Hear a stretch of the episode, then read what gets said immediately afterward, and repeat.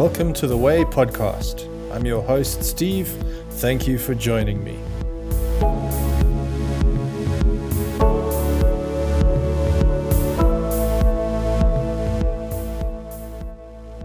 Hey everybody, welcome to this final episode in the Advent 2020 series. Um, this is going to just be a simple wrap up, hopefully, of uh, some of the ground that we've covered so far. I hope that you have enjoyed the other episodes. Um, if not, I would suggest go and check them out. You'll find them on this channel. Two really awesome conversations with some guests. Um, and I've got a solo session in which I unpack this parable of the Good Samaritan, which for me is the central vehicle to this mini series, uh, where we've been exploring the idea of what does it mean for us to be more neighborly. Um, how can we take on a position of being a neighbor um, towards others? And so, really, the reason for this short episode, uh, and I trust it's going to be a short episode now at the end, is to try and just wrap things up. And, and I find that I land back when I wrap up. I'm landing back on the person of Jesus. And for me, it's inescapable. And so I need to just spend a little bit of time just landing here on the person of Jesus and just trying to put things back together um, and to, to sort of to close things off, to round things off within the person of Jesus. Now, you know, I've I've done a lot of work over this year and unbundling around the whole Christian religion and some of my upbringing and some of my experiences, etc. And you know, I've discovered that I, I could easily leave the Christian religion, and in fact, I, I could have left the Christian religion a long time ago. I could have left Christianity were it not for the person of Jesus. I find that I am irresistibly drawn to the personhood of Jesus, and that for that reason it's difficult for me to disentangle myself from Christianity. Now, what I mean by that is not, I'm not so much. I'm not so much drawn to the person, the historical person of Jesus, right? There's something there and there's definitely something in the Christian scriptures, um, you know, and I'm drawn to them as well, and it's hard for me to disentangle myself from them. But what I'm really talking about is that I have a present tense, a current connection with the personhood of Jesus.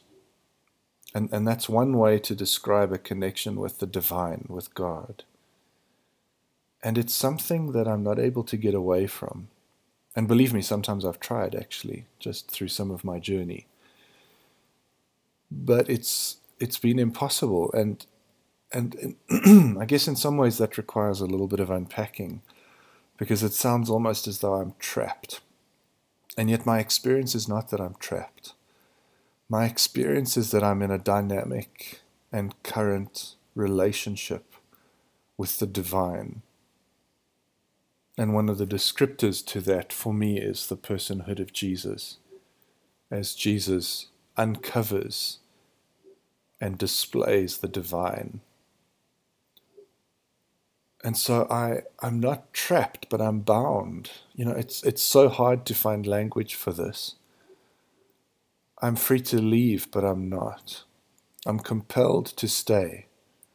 I'm connected with the divine in a way that is so far for me hard to disentangle.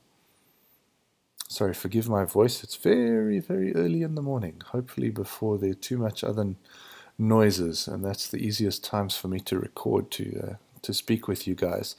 So I've got my uh, sexy voice on. Forgive me. anyway, and so I find myself, I land back at, at, at Jesus. And, and, and the reason I'm trying to unbundle this a little, unpack this a little bit for you is, is that it can sound really, it can sound really conservative. this language, you know, I have to land at Jesus. Jesus is the center. Um, and I, am not always certain that I'm using that language anymore. I'm, I'm not stuck in the the evangelical camp of just how miserable and useless we are, and without Jesus we haven't got a hope, and the rescue situation, etc. I'm not there anymore. And yet the language sounds the same, doesn't it? Because I'm I'm stuck on Jesus. Jesus is the center, to quote one of the well-known old school evangelical songs. And so it's quite complex and quite nuanced for me. And yet, there is this language that I'm just stuck with, and I'm still looking for new language that actually I just keep landing back at Jesus. I keep coming back to kind of the author of this parable that we've been looking into. The, for me, the, the linchpin of these two stories that we looked at, this, this person of Jesus. And so I wanted to just talk a little bit about that because for me, Advent, as I look at Advent, what's central for me in the whole season of Advent as we move up towards Christmas is celebrating Jesus, celebrating the full expression of the divine as it came to be close to us. Literally, as it took up residence next door to us, as it became our neighbor.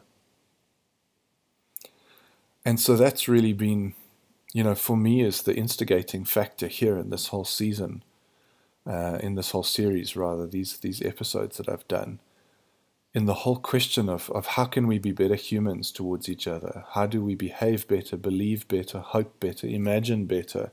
Not just for ourselves now. You know, I'm, I'm wondering about my kids one day. What are they going to get in this world? What are they going to be faced with?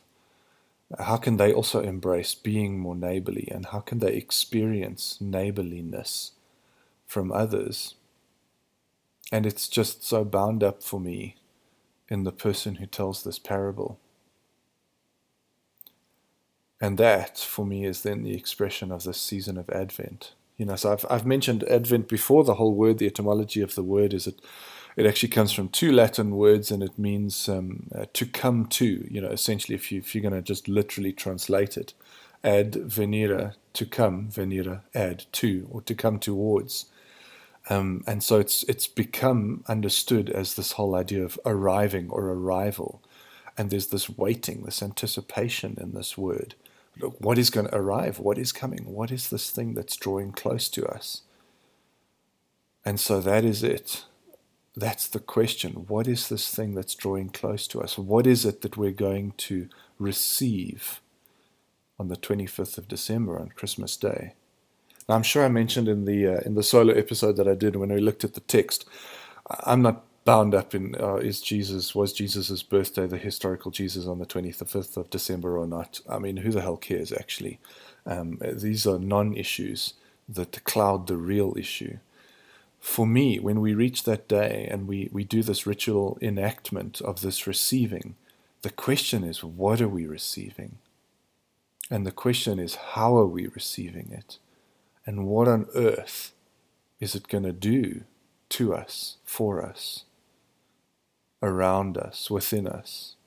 And I think that's what's really grabbed me by this parable is this invitation to be drawn into something where things can happen to us around us. Uh, we can be drawn into to being part of that happening. You know, we can be part of this. We can be drawn into the work that God is doing. The Samaritan is drawn into the work that God is doing in helping that person on the street. And the priests and the Levite are rejecting that invitation. And so I wanted just to share just a couple of thoughts around this this person Jesus, this thing that we're waiting to to to receive. And um, and then we'll wrap it up, and that'll be it. Okay, so here goes.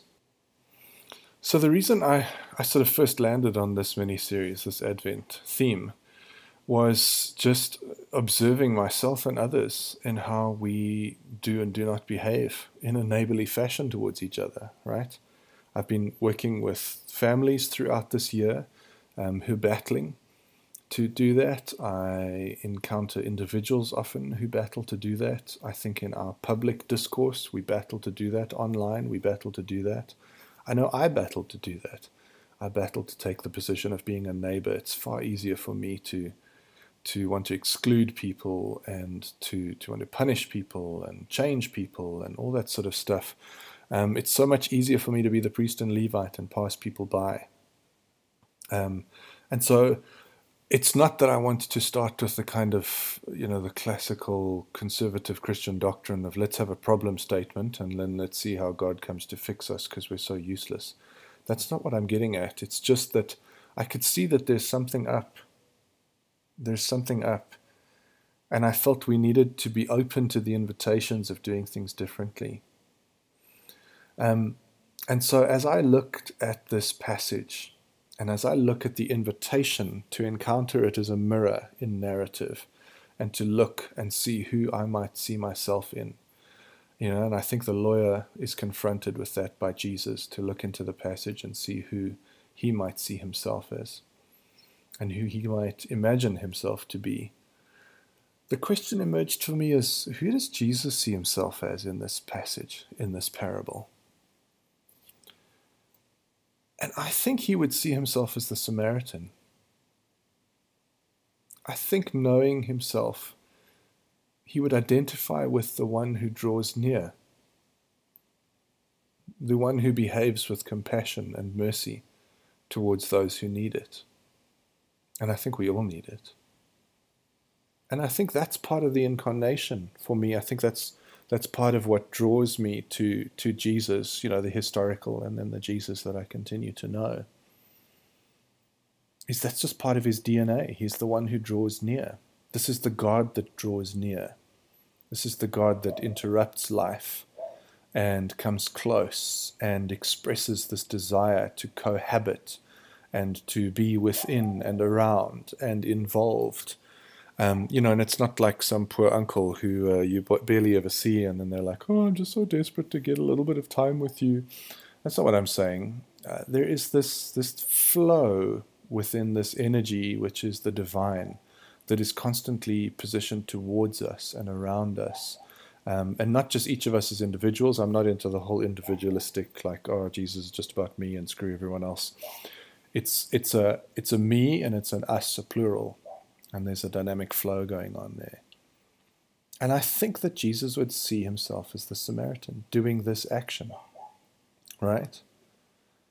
But part of the reason that that's that's upsetting for me, if I'm very honest, is I'm not so comfortable with him being the, the Samaritan.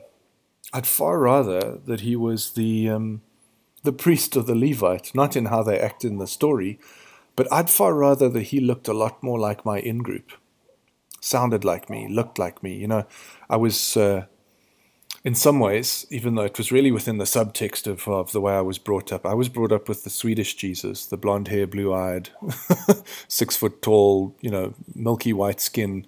Uh, those were the, the kiddies sort of Christian books I was exposed to was uh, white Jesus the shepherd with his long white dress, uh, sometimes a blue sash. He looked like he just won a beauty pageant. Um, and and that was my Jesus, you know, like long flowing white person's hair, and he behaved like a white person, and he looked like a white person. And in the movies that I saw of Jesus, he even spoke like a white person. He didn't have a Middle Eastern accent. He didn't sound like a Jewish person. Um, you know, he didn't sound like an Arab. He didn't sound like a black person. I had white Jesus. Uh, I was having a conversation with the other day with someone who's deconstructing, and they kept talking about white Jesus.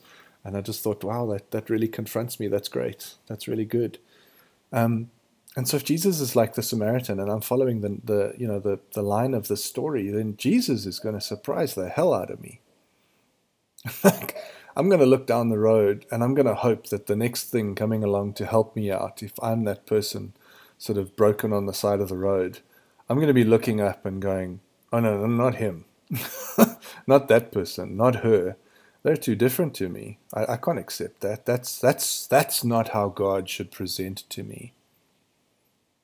And it, it arrests me. I mean, it grabs my attention and it makes me go, Oh, good God, what if Jesus is the Samaritan? You know? So, so what if Jesus is this guy that I'm arguing with online on Facebook? What if Jesus is the woman that I cut off in traffic? what if Jesus is oh, jeepers, the person who won't wear their mask right now in public, that really gets up my nose at the moment within this pandemic. And we can just keep going on and on and on, right? So I, am not, oh, maybe some of you are, are hearing something that I'm not saying. So let me just quickly unpack this.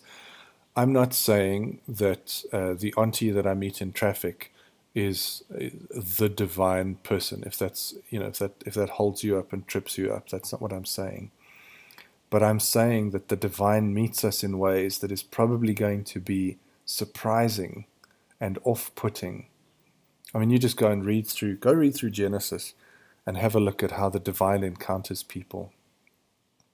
Uh, it's it's surprising and it's off off putting. And I think if you've been reading the Bible and you're not surprised, I think you it's you're reading it with a very sanitized mindset. And I think if you're interacting with God in the present tense now, if you're praying and if God is speaking to you and you're hearing from God and you're interacting with God, and there's nothing that surprises you, then you've got to investigate the theme of whether you've just created an idea of God that is very comfortable for you. Because this is not comfortable, this Samaritan figure. It's just not.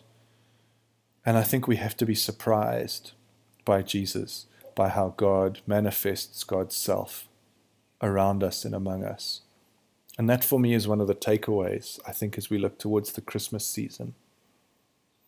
How does Jesus draw close to us in Advent and in Christmas? How does the divine manifest itself in this world initially? And so, if I jump from this parable of the Samaritan across to the idea of Christmas, the divine manifests itself in a helpless baby, in humility, in vulnerability. And that should really throw us.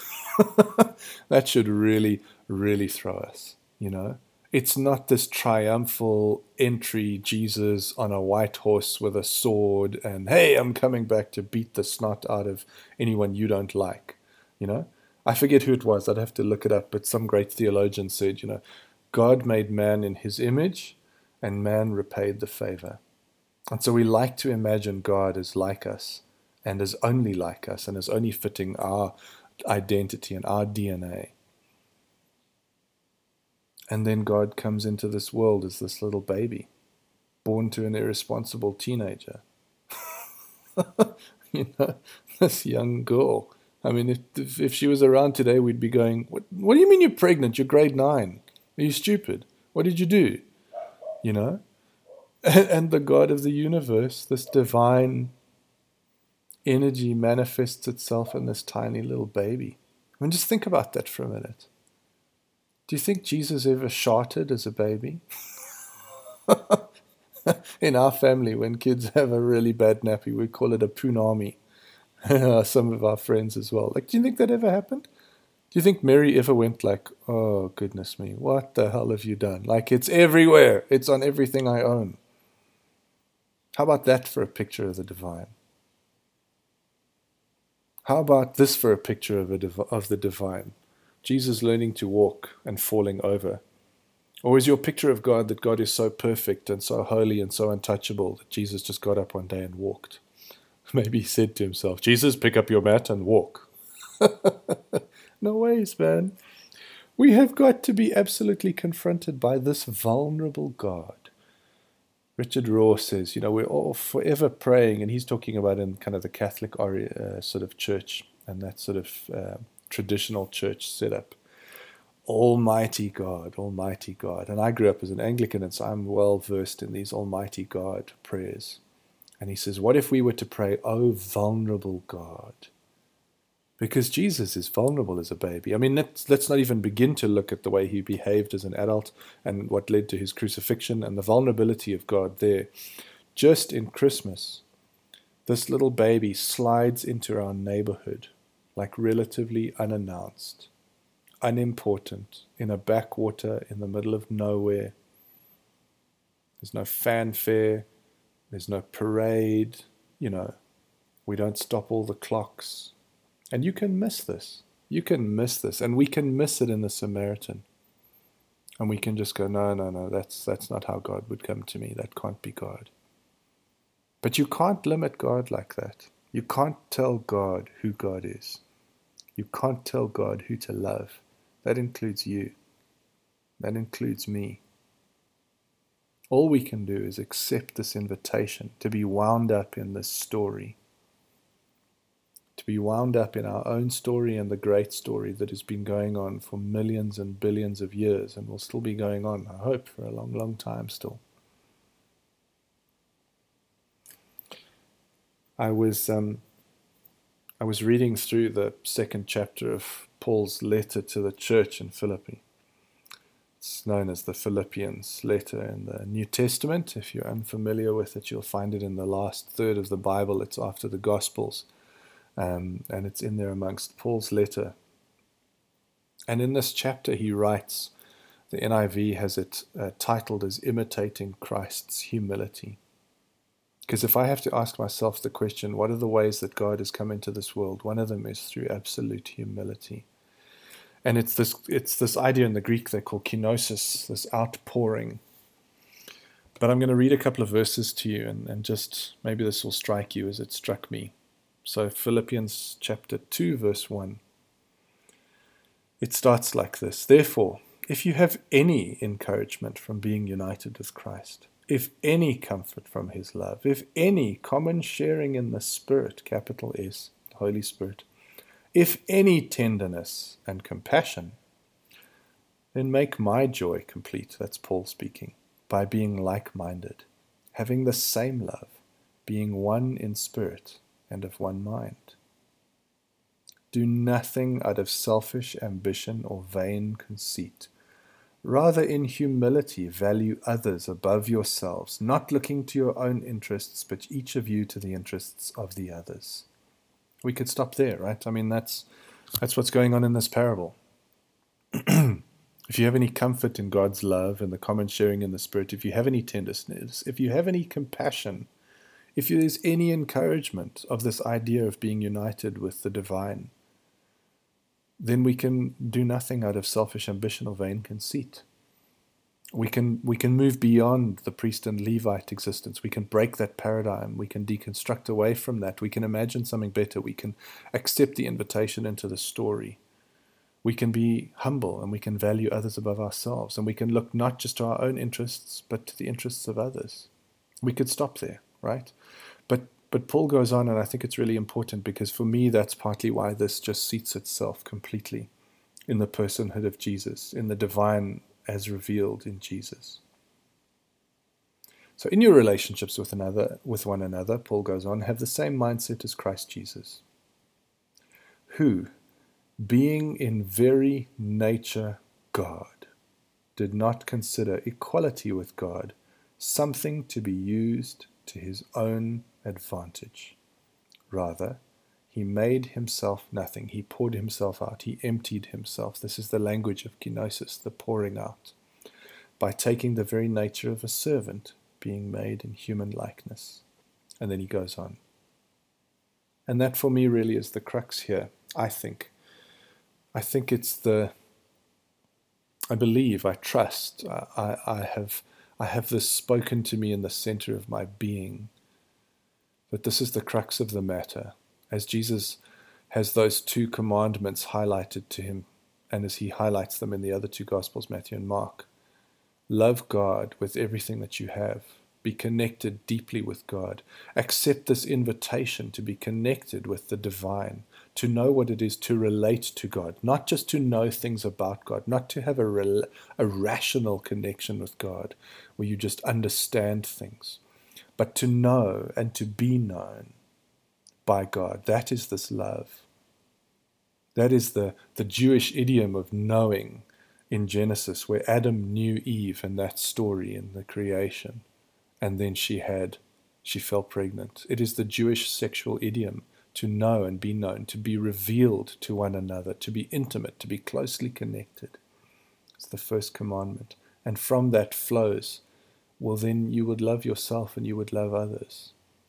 And as I said in the teaching, you can look at it the other way around. If I love myself and if I love others, that is an expression of God's love and participating with God in God's love. And there is this flow. And that's the invitation. That's the invitation to be like Jesus. Not just because he's a great role model and you can just kind of follow this, but it is to be intimately connected with the divine. And I think that's one of the things on the table at Christmas. I think that's one of the things we're waiting for. Is to be surprised by this God who slides into our world, who comes and sets up shop next to us, who is surprising, perhaps, because maybe next to you um, is a Muslim neighbor, and, and maybe you're not so sure about the Muslims, and maybe they scare you, and maybe you don't know where you stand. But maybe you need to open your eyes and go and engage with that person in a different way and draw close to them. And perhaps you will just fall off your chair in experiencing God drawing close to you. Or maybe you have a gay neighbor and you're scared off by that. And you need to go and engage and go and relate with that person. Or maybe you have a disabled neighbor, or maybe you have a black neighbor, or a white neighbor, or maybe you have a difficult neighbor or an angry neighbor or a thief as a neighbor who steals things from your garden or I don't know. Maybe you live next door to a politician. that for me would be one of the worst. I've got lots of expressions of humanity that I battle with. Maybe I live to next door to a deeply, deeply conservative religious person. I would battle to draw near to that person. And I must not be surprised when the divine manifests there and I meet Jesus somewhere in that person. And so that's, I think I'll close there. I think there's an invitation for us. There's an invitation to look at how we are and to be drawn into the story of God who is our neighbor. Jesus is our neighbor, the one who draws close, that empties himself and doesn't just go, oh, well, screw you guys. Sorry for you. Uh, you can just stay where you're at. I don't care. But God draws close and in that, as we participate, we can draw close to ourselves and to others. And we can have a very different impact on this world if we can only accept that invitation. If we can believe and trust and hope, if we can be connected with the divine, then I think that we'll start to see things changing around here. And I want to be a part of that. And I would hope that you would want to be a part of that. And so I think it's just left to me now to say thank you so much for listening. I hope you found this series helpful. I hope I hope you actually find it challenging and provocative. It's challenged me. It's been difficult for me at times. Um, I'd love to hear from you. Love to hear your thoughts in return. Um, come and let's debate, let's argue, let's agree, let's pray, let's celebrate, let's laugh, let's cry. I just want to I want to engage with you as my neighbor, and I want to be a neighbor to you. I want to be neighbored by you. Uh, I want to participate together in, in being neighbored by God and getting to know God further and further. So thank you for your time. Go and live and love deeply. Go and be impacted by the nature and the life of the divine. Go and be impacted by the life and the nature of those around you. And go and be something that is of goodness and light and peace and justice and hope in this world. Bless you. Thank you for listening. Have a wonderful December. Hope you're getting some rest. Uh, just remember the new year is not necessarily going to change everything for us. We still have a road ahead of us ourselves globally as we face what we faced in 2020. Um, but I don't think it's all doom and gloom. I think there's really hope out there. So let's just uh, be patient and uh, keep going. You can do this. I hope you get some good rest. Um, thank you for those who've listened throughout this year. It's been a, an interesting ride. God bless you. Ciao.